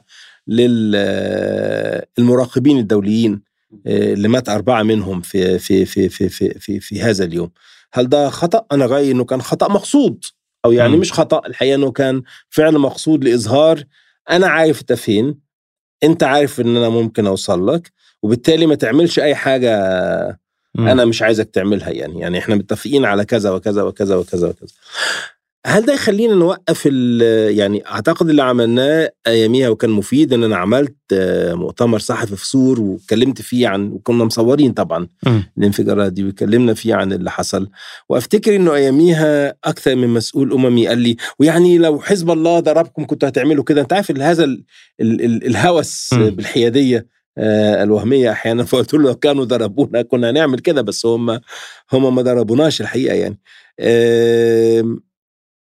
بيجي لك أحيانا ضغط من جوه مؤسساتك للابتعاد عن مثل هذه المسائل الحساسة خوفا. من التبعات السياسية. ويبدو المؤسسات هذه تتفاوت. يعني أطباء بلا حدود الصليب الأحمر مش كلها على حسب آه نظامها للحوكمة حسب آه آه، فلوسها بتيجي منين؟ آه، حسب ظروف نشأتها. طيب أكثرهم استقلالية هو طبعا آه، منظمة زي أطباء بلا حدود اللي بترفض تمويل الحكومات. م.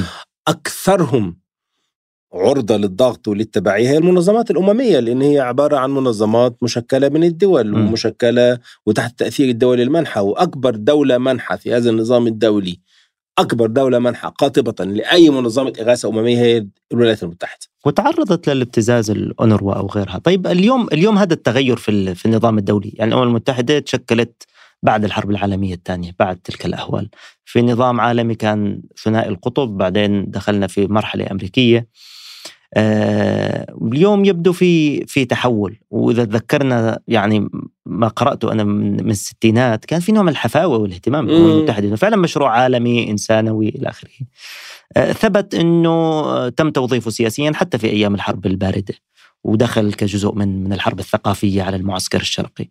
وما زال جزء من هذا الدور قائم. لذلك اليوم انطباع الناس عن الأمم المتحدة إنها جسم يعبر عن القلق باستمرار يعني. آه، قراراته غير ملزمة للحكومات. آه، وبالتالي قد يكون له هذا الدور الإيجابي في تسكين الأزمات لكن آه، لا يمكن أن يجترح حلول. المستقبل إلى أين يتجه مع هذه ال ال مع هذا الجسم الكبير الأمم المتحدة ومع هذه المنظومة بالعموم؟ طبعا هو أنا كل كل ما أفكر في الأمم المتحدة بفتكر سيدنا سليمان النبي سليمان لما لما فضل واقف ألف سنة آه، كما يقال في الأثر م. يعني على على عصاه وهو ميت آه والعصا بيأكلها النمل لغايه والجن مسخرين وكل الناس بتشتغل كأنه ما فيش حاجة حصلت كأنه سيدنا سليمان اللي مسخر الجن موجود بيحفروا ويشقوا ويشتغلوا كده لغاية في الآخر عصايته تأكلت وانهارت وانهارت الجسد يعني وهكذا فأحيانا آه. بتحس إنه يعني آه، أقرب منظمة لكده جامعة الدول العربية اللي هو يعني آه، ليه؟ إزاي؟ طب بتاع إيه يعني؟ م. يعني ليه ليه المنظمة دي موجودة؟ بتعمل إيه؟ بتشتغل في إيه؟ حتى يعني الأمم المتحدة ليها مبررات بقاء إن هو نادي نتقابل نتكلم فيه. م. بحيث يبقى لو إحنا 30 دولة وعايزين نعمل حاجة في قانون البحار المشترك عندنا سيستم عندنا مكان نتقابل فيه. م. نتناقش فيه حوالين الاحتباس الحراري لو انت عايز نتناقش فيه حوالين الأعاصير. لكن جامعة الدول العربية دي ما أعرفش ليه لأنه كمان لما بيعوزوا يتقابلوا حوالين حاجة مهمة بيتقابلوا براها مش مش جواها. طيب الأمم المتحدة طبعا الأمم المتحدة دلوقتي وتحديدا في الأمم المتحدة مؤسسة بثلاث رجلين. يعني رجل للأمن والسلم الدوليين مجلس الأمن والكلام الكبير ده.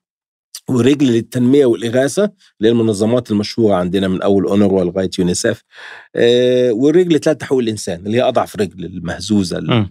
المتهاوية دي وكده يعني. أه الحقيقة الأمن والسلم الدوليين في حالة مؤسفة طبعا زي ما أنت كنت بتتكلم يعني. لو الصين عايزة تقتل أه الوجور المسلمين أو ميانمار بتعمل اللي بتعمله أو الفلسطينية أو ففي الأمن والسلم الدوليين أه الحقيقة بقت مؤسسة ضعيفة جدا وعاجزة بسبب الخلافات بين الأعضاء المهمين في في مجلس الأمن. أه وده موضوع شكله هيطول زي حكاية سيدنا سليمان لغاية ما مجلس الأمن ده ينهار أو يطلع نظام بديل. هل الواحد يشجع انهياره بغض النظر انه تشجيعك من عدمه مش هيفرق حاجة يعني. لأنه دي دول ومصالح أكبر بكتير شايفة إنه بقاؤه أحسن من عدمه.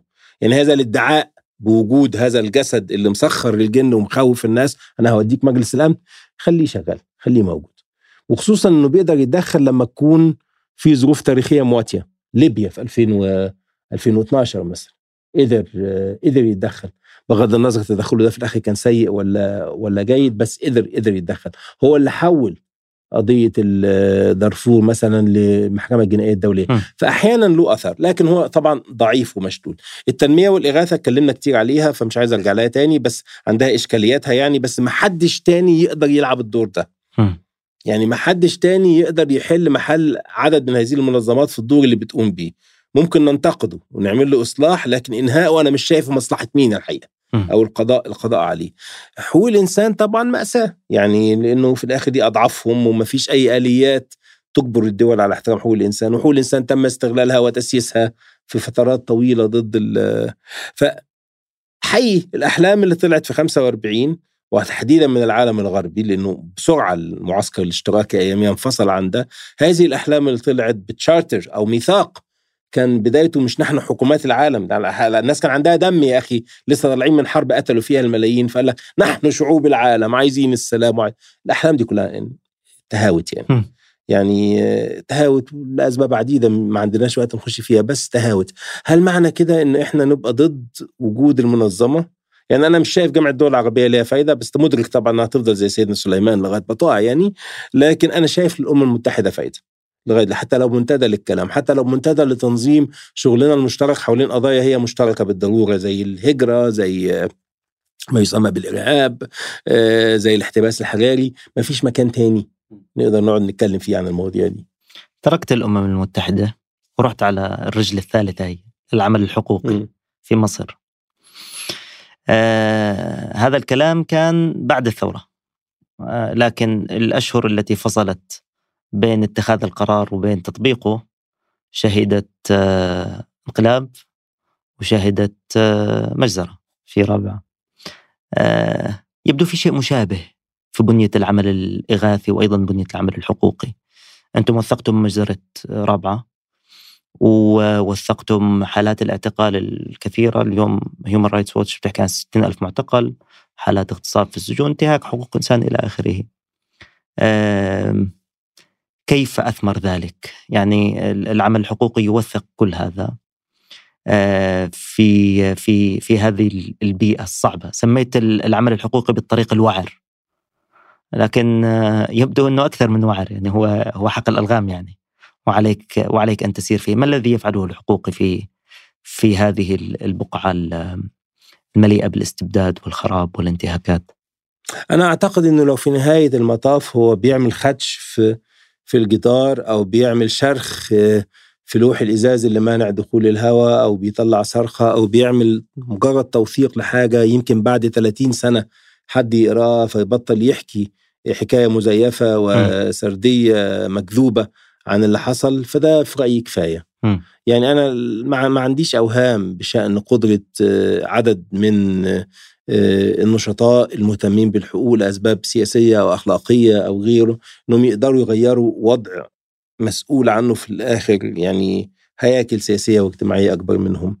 آه، لكن ما هي كل التغيرات الكبرى في العالم بدأت كده بدأت من أفكار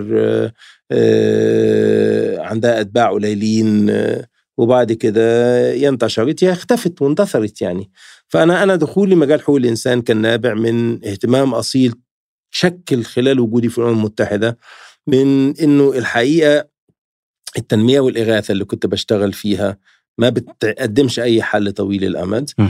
وإنه المجلس الأمن والسلم الدوليين زي ما قلنا عاجز عن القيام بوظيفته وإنه أكثر حاجة مهمة الحقيقة هي مسألة حقوق الإنسان إنه آه إنه إنه إنه إنه في الآخر في العالم الحديث مع كل انتقاداتنا له وللنظام الاقتصادي وكده الراسمالي إلا انه هو ده العالم اللي عندنا ده العالم اللي إحنا عايشين فيه وحقوق الإنسان في الآخر هي مسألة إصلاحية مش مسألة ثورية. أنا مش عايز أغير العالم يعني أنا عايز أخليه أكثر رحمة وأكثر عدالة. أه وحاربوا الحرب اللي أنتوا عايزين تحاربوها بس ما تقتلوش الناس في السكة يعني خصوصا الناس اللي مش متورطة في الحرب في الحرب دي. ومن هنا كان دخولي لمجال لمجال حقوق الإنسان. كمان الدخول ده جه في فترة كان فيها أحلام وأمال عريضة جدا واهمة جدا. آه، بالتغيير بعد بعد موجات الاحتجاجات وربيع العربي آه، في المنطقة. ودي كانت الفترة اللي كان بقالي فيها تقريبا 13 14 سنة بشتغل في الأمم المتحدة. آه، بهتم كتير باللي بيحصل في أفغانستان أو في دارفور أو بشتغل في العراق.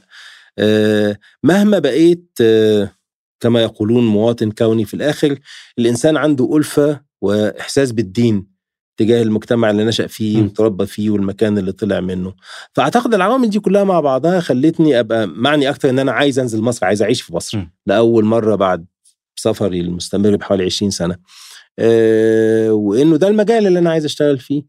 أه ولأنه الصدف أه بتحكم كتير آه، حاجات في حياتنا. أعتقد دي نفس الفترة اللي كان فيها منظمة آه، مصرية مهمة ورائدة في المنطقة اللي هي المبادرة المصرية للحقوق الشخصية. كانت بتحاول آه، تلاقي مدير تنفيذي. ويعني فكان التقاء مصالح زي ما بتقول. آه آه طبعا سنتين أنت سنتين بتوافق, مدير تنفيذي. بتوافق على حاجة آه، أقل من سنتين. بتوافق على حاجة وبعدين آه، وبعدين الدنيا بتتغير. بس يعني اللي دفعك للموافقة هي نفس الحكاية. ما أعتقدش إن إحنا في 2013 آه، في يوليو كنا آه، ربما زي الوضع دلوقتي في تونس مدركين إن اللي بيحصل ده تحول ضخم وجذري. كان يبدو لنا إنه طرد الإخوان آه، من السلطة واللي واللي بتعمله أجهزة الدولة العميقة والجيش إلى اخره إلى آخره يعني هو استجابة للغضب الشعبي العارم بشأن فشل الإخوان في إدارة الملف. طبعا ما اخذناش وقت طويل عشان نفهم بعد كده إنه إيه اللي بيحصل بغض النظر يعني أو بالاحتفاظ في النظر الحقيقة بمسؤولية الإخوان عن اللي حصل فشلهم السياسي يعني آه، إنه ده كان انقلاب أو إنه كان آه، بس كأنه كان هذا الخطأ تكرر معك أنت شخصيا. يعني آه، دخول الحرب على طالبان أيضا تفائلت بعدين خاب أملك. إسقاط نظام صدام حسين أيضا كان محل تفاؤل بعدين خاب أملك. هل هل هذا شيء عميق على المستوى؟ يعني أنا وأنا بتابع براجع مسألة الأمم المتحدة في سوريا وجدت التصريح التالي. قوات النظام والمعارضة ترتكب آه، جرائم حرب في حصار الغوطة. شو يعني آه، وضع قوات النظام والمعارضة في جملة واحدة؟ قد تكون قوات المعارضة وقع أسقطت مدنيين قطعت عن بعض المناطق إلى آخره. قد يكون مات بسببها 30 شخص لكن قوات النظام قتلت 33 ألف شخص مثلا على سبيل المثال. هذه المساواة بتوزيع الإدانات آه، أو آه، يعني ببساطة في في المرحلة السابقة على 30 يونيو. آه، الإخوان أخطأوا أخطأوا هناك كل الشهادات حول محمد محمود وإلى آخره. لكن يمكن اليوم إذا جمعنا هذا الملف إلى جانب ملف جرائم النظام تبدو تبدو المقارنة يعني ساذجة يعني. هناك كان الصوت عالي جدا.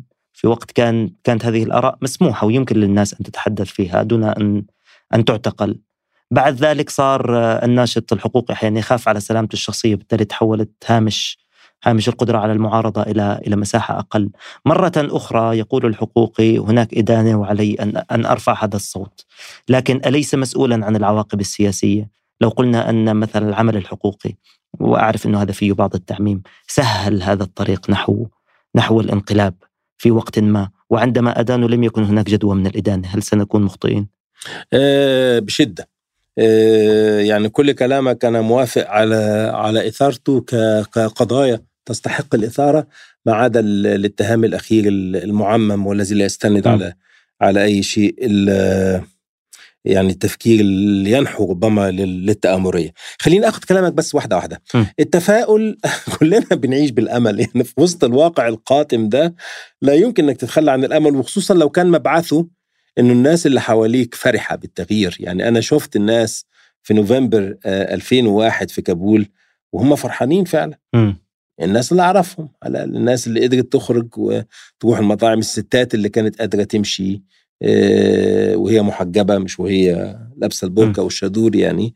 آه، ناس كتير من مراحل مختلفة ومعظمهم متدينين يعني ما, ما يعني العلمانية ملاش انتشار ما في كابل يعني. اللي كانوا فرحين فلا بد يكون عندك بعض التفاؤل يعني. آه، أنا شفت طاقة وبهجة وإحساس بالتغيير في العراق في 2003 يعني أنا العراقيين أصحابي لما كانوا بيقابلوني في واشنطن ولا في لندن كانوا بيوطوا صوتهم لما بيتكلموا. وإحنا قاعدين في حتى واشنطن, في واشنطن. فبقت عادة شخصية. وأصدقائنا السوريين طبعا. نفس الحكاية. فبقت عادة شخصية. الإحساس بالتحرر من هذا العبء وإنه في حد بيكسر تمثال هذا الرجل الذي نصب نفسه الها أكيد لازم تبقى متفائل. يا أخي أسبوعين متفائل على الأقل. لأن أنت يعني تبقى إنسان مكتئب آه، ورافض للأمل ويائس وكده يعني. بس على هل يعني. التفاؤل ده آه لا اللي كان بيكسر التمثال كانوا عراقيين ما كانش على إيد الأمريكان بالمعنى ده بمعنى إنه لو كل العراقيين كانوا ورا صدام ما كانش كمل ما كانش إيد الأمريكان يكملوا. آه يعني عايزين نتخلص كمان آه، من وهم المست يعني آه المستبد العادل بس بتاعنا. يعني على رأي واحد كان بيقول لي آه صحيح كنا بننضرب ونتحبس في الستينيات في مصر بس مش على إيد الإنجليز. يعني يعني أنا ما أعرفش ده معناه إيه. يعني في الآخر الحبس والضرب والإهانة بالعكس بيكون أكثر آه، ازعاجا لما بيجي من حد قريب منك.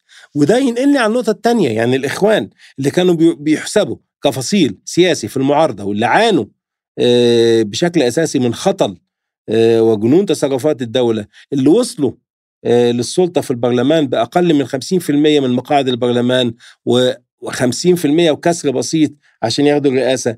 أما يتصرفوا بالمنطق ده وباستبعاد الآخرين بغض النظر عن قد إيه الآخرين كانوا هامشين سواء الآخرين من نفس معسكرهم أو حتى الآخرين من معسكرات تانية. يعني يا راجل في عز ما أنت عارف اللي بيحصل في الإقليم وتعمل تصرفات تزعج كل القوى الإقليمية دي مش حصافة سياسية خالص.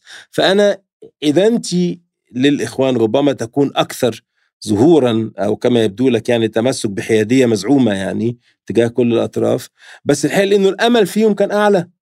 يعني أنا لما يجي لي واحد بتاع جهاز أمني ويقبض على حد ويعذبه خلاص دي شغلته وده بيعمل كده ما لازم أكون متوقع كده ولازم يكون كل محاولاتي إني أمنعه مؤسساتيا إنه يعمل كده. آه، لكن لما يجي واحد آه، كان مفروض رفيق آه، نضال أو عانى نفسه من الممارسات دي ويعمل ده ده أعتقد إنه أكثر ازعاجا. ده كله ملوش علاقة بالمثل اللي أنت اديته بتاع الغوطة. مثل الغوطة اللي هو مسألة يقول قوات الحكومة وقوات المعارضة ده بتعمله كل المنظمات الدولية علشان هذا الدافع المزعوم نحو نحو الحياة واللي هو له جزء عملي مهم إن أنت بتشتغل في المناطق دي خصوصا لو أنت بتشتغل في الإغاثة أو فأنت شغال طول الوقت تحت رحمة الطرفين وطرف منهم في العادة بيكون مسؤول عنك أكثر أو أو قادر على إيقافك وتعطيلك أكثر أحيانا هذه اللغة تحميك. ببساطة يعني. هي تحميك من ناحية ودلالة على ضعفك من ناحية تانية وكل الناس المعنية بتبقى فاهمة. ده جاي منين؟ هل ده أمر جيد؟ لا مش أمر جيد الحقيقة. بس وأنا عشان كده بسميه الحياد المزعوم. والحياد المزعوم بقصده إنه الحياد في النهاية حتى في مفهوم القانون الدولي في الأدبيات العمل الإنساني ليس القصد آه، منه في نهاية المطاف إنك تكون على مسافة واحدة من الكل. إنك تكون على مسافة واحدة من الكل وأقرب لمبادئك يعني آه، ما فيش حياد بين القاتل والضحية ما ينفعش حياد إنه يعني ما ينفع ما, ما, ما يمشيش يعني. لكن برضو مدرك منين بتيجي أحيانا بعض هذه البيانات أو التصريحات اللي هي أنا بسميها تصريحات الحياد المزعوم يعني. لماذا تركت طيب مبادرة؟ بتقول ما كملتش سنتين. آه أنا تركت المبادرة لأن أنا أدركت استحالة إن أنا أقدر أعمل أي فرق. آه في فترة كان حصلت فيها قرارات داخلية إعادة هيكلة وعمل المبادرة بشكل مختلف ما كنتش شايف إن أنا أحسن واحد ممكن أعمله. م. يعني أنا لما أتوقف عن العمل بس يمكن الأمر يعني يتجاوز يعني الدور الشخصي لك بمعنى يعني بعد كل ما فعله النظام. الأمريكان قالوا أوكي مش راح نبيعوا سلاح الفرنسيين راحوا يبيعوا سلاح. بلش يجيب استثمارات أوروبية. آه، بمعنى آه، يعني دعني أطرح المفارقة مرة أخرى. في نوفمبر الماضي صار اعتقال لثلاثة من رئيس المبادرة و... وأيضا آه، شخصين من المبادرة الشخصية. و... وعرفتوا تتحركوا على مستوى انترناشونال ودولي. و... والأمريكان تلق... والمصريين تلقوا اتصالات آه، دفعتهم إلى إطلاق سراح الناشطين. في حين كل ما فعل سابقا لإدانة النظام أو لعزله أو لممارسة ضغط حقوقي عليه آه، ببساطة لم لم تجدي نفعا يعني لم يغير النظام سلوكه إلا في بعض الهوامش الضئيلة. آه، وأيضا دول العالم تتصرف وفقا لهذه المصالح السياسية. قد تترك بعض الهامش هنا وهناك قد تقدم بعض الخطاب للحفاظ على صورة معينة لكن التأثير الفعلي غائب. آه، ما بعرف إذا إذا يعني من يقوم بهذا الدور هو من يتحمل اللوم ولا هذه البنية بكاملها هذا ما تستطيع أن تفعله أن تتحرك ضمن هوامش ضئيلة تحافظ على بعض المساحات لكن لكن بالنهاية الحقوق السياسية الأساسية للشعوب أو إلى آخره. تبقى خارج خارج اللعبة. طبعا من العدالة والإنصاف أنك تحاسب الناس على ادعاءاتها وما تريد أن تحققه وليس على آه، رغباتك أنت هم عايزين يحققوا إيه. بمعنى أن لو المنظمات الحقوقية العاملة آه، الناشطه في, في ظل مناخ سيء جدا. بتقول إن هي دورها كله هو توثيق الانتهاكات آه لفت الأنظار ليها. آه عمرها ما قالت إن هي هتقدر توقفها. م. وعمرها ما حاولت إن هي تدعي إنه بدونها العالم يعني العالم سيصير مكان أسوأ بكثير. أنا رأيي ببساطة شديده نابع من نفس المنطق اللي اتكلمنا بيه من شوية إنه لو بتلاقي حد هيموت من البرد في مكانه وهتقدر تديله سجير أو حد بينقتل. أنت مش قادر توقف القتل بس هتصوره وبعد كده هتنشره. حتى لو نشرته بعدها بعشر سنين أنا رأيي إن ده دور مهم. م. المشكلة بتبدأ لما بيحصل ادعاءات. يقول لك إحنا منظمة حقوقية سنغير كل ما يتعلق بجرائم الشغف في المنطقة العربية. ده كلام فارغ. يعني قضية محتاجة شغل كتير على سنوات كتير لكن تقدر تقول لي أنا عايز أعمل تقرير عن آخر جرائم شغف في آخر ست شهور في المنطقة الفلانية في البلد العربي الفلاني وإحنا ممكن نشتغل مع الأزرق في الموضوع ده. شغل بيقعد سنوات حفر في الصخر يعني شغل إصلاحي مش شغل ثوري. العمل الحقوقي ليس عملا ثوريا هو عمل إصلاحي ياخد وقت طويل جدا والمخاطب فيه في العادة مش بس الأفراد المخاطب فيه الدولة لأن الدولة يعني هذا الكيان الضخم الهائل اللي بينتهك حقوقنا في العادة هو برضه المسؤول عن ضمانها م. لأنه بدونه ممكن حليف وعدو في نفس الوقت في نفس الوقت لأنه في الآخر أنت بتفترض فيه إنه لما يتحسن قوي هيبقى محايد لكن أنا أفضل دولة أقدر أخبط وأتعامل معاها وأحاول أغيرها عن آه، زي اللي حصل في أفغانستان أو الصومال م. لا دولة. فري في لا, لا لا دولة وحاله حالة فوضى. أنا لغاية دلوقتي أعتقد إنه حالة الفوضى بغض النظر عن الأحلام الأناركية والفوضوية يعني حالة الفوضى دي حالة سيئة للجميع. آه، حالة الدولة على الأقل ممكن تصلحها مع الوقت أو هذا هذا هذا هو الأمل يعني. فبالتالي ال ال أنا عندي لسه إيمان أصيل بأهمية العمل الحقوقي بس بدون أوهام. م. يعني آه، وبأهمية العمل الإصلاحي بس برضه بدون أوهام م. وأنا رايدي في ده يعني في هذا الحديث النبوي العظيم إنه يعني لو القيامة بتقوم ومعاك فسيلة ازرعها أنت. مش هتشوف أنت يمكن ما تقدرش تلحق ترويها أنت بتموت م. أه بس آه، في إحساس بقى بالواجب الأخلاقي اللي قال عليه كانت يعني إنك أنت ده دورك م. إنك أنت لازم تعمله كل واحد له دوره يعني ولو بس بتستمد من ده سعادة داخلية وما بتشوفش نتائج عملك أنا ده بالنسبة لي كان دايما كفاية إنك غرست الفسيلة. حاولت على الأقل. شكرا أستاذ خالد على هذا اللقاء. العفو سعدت معك. شكرا.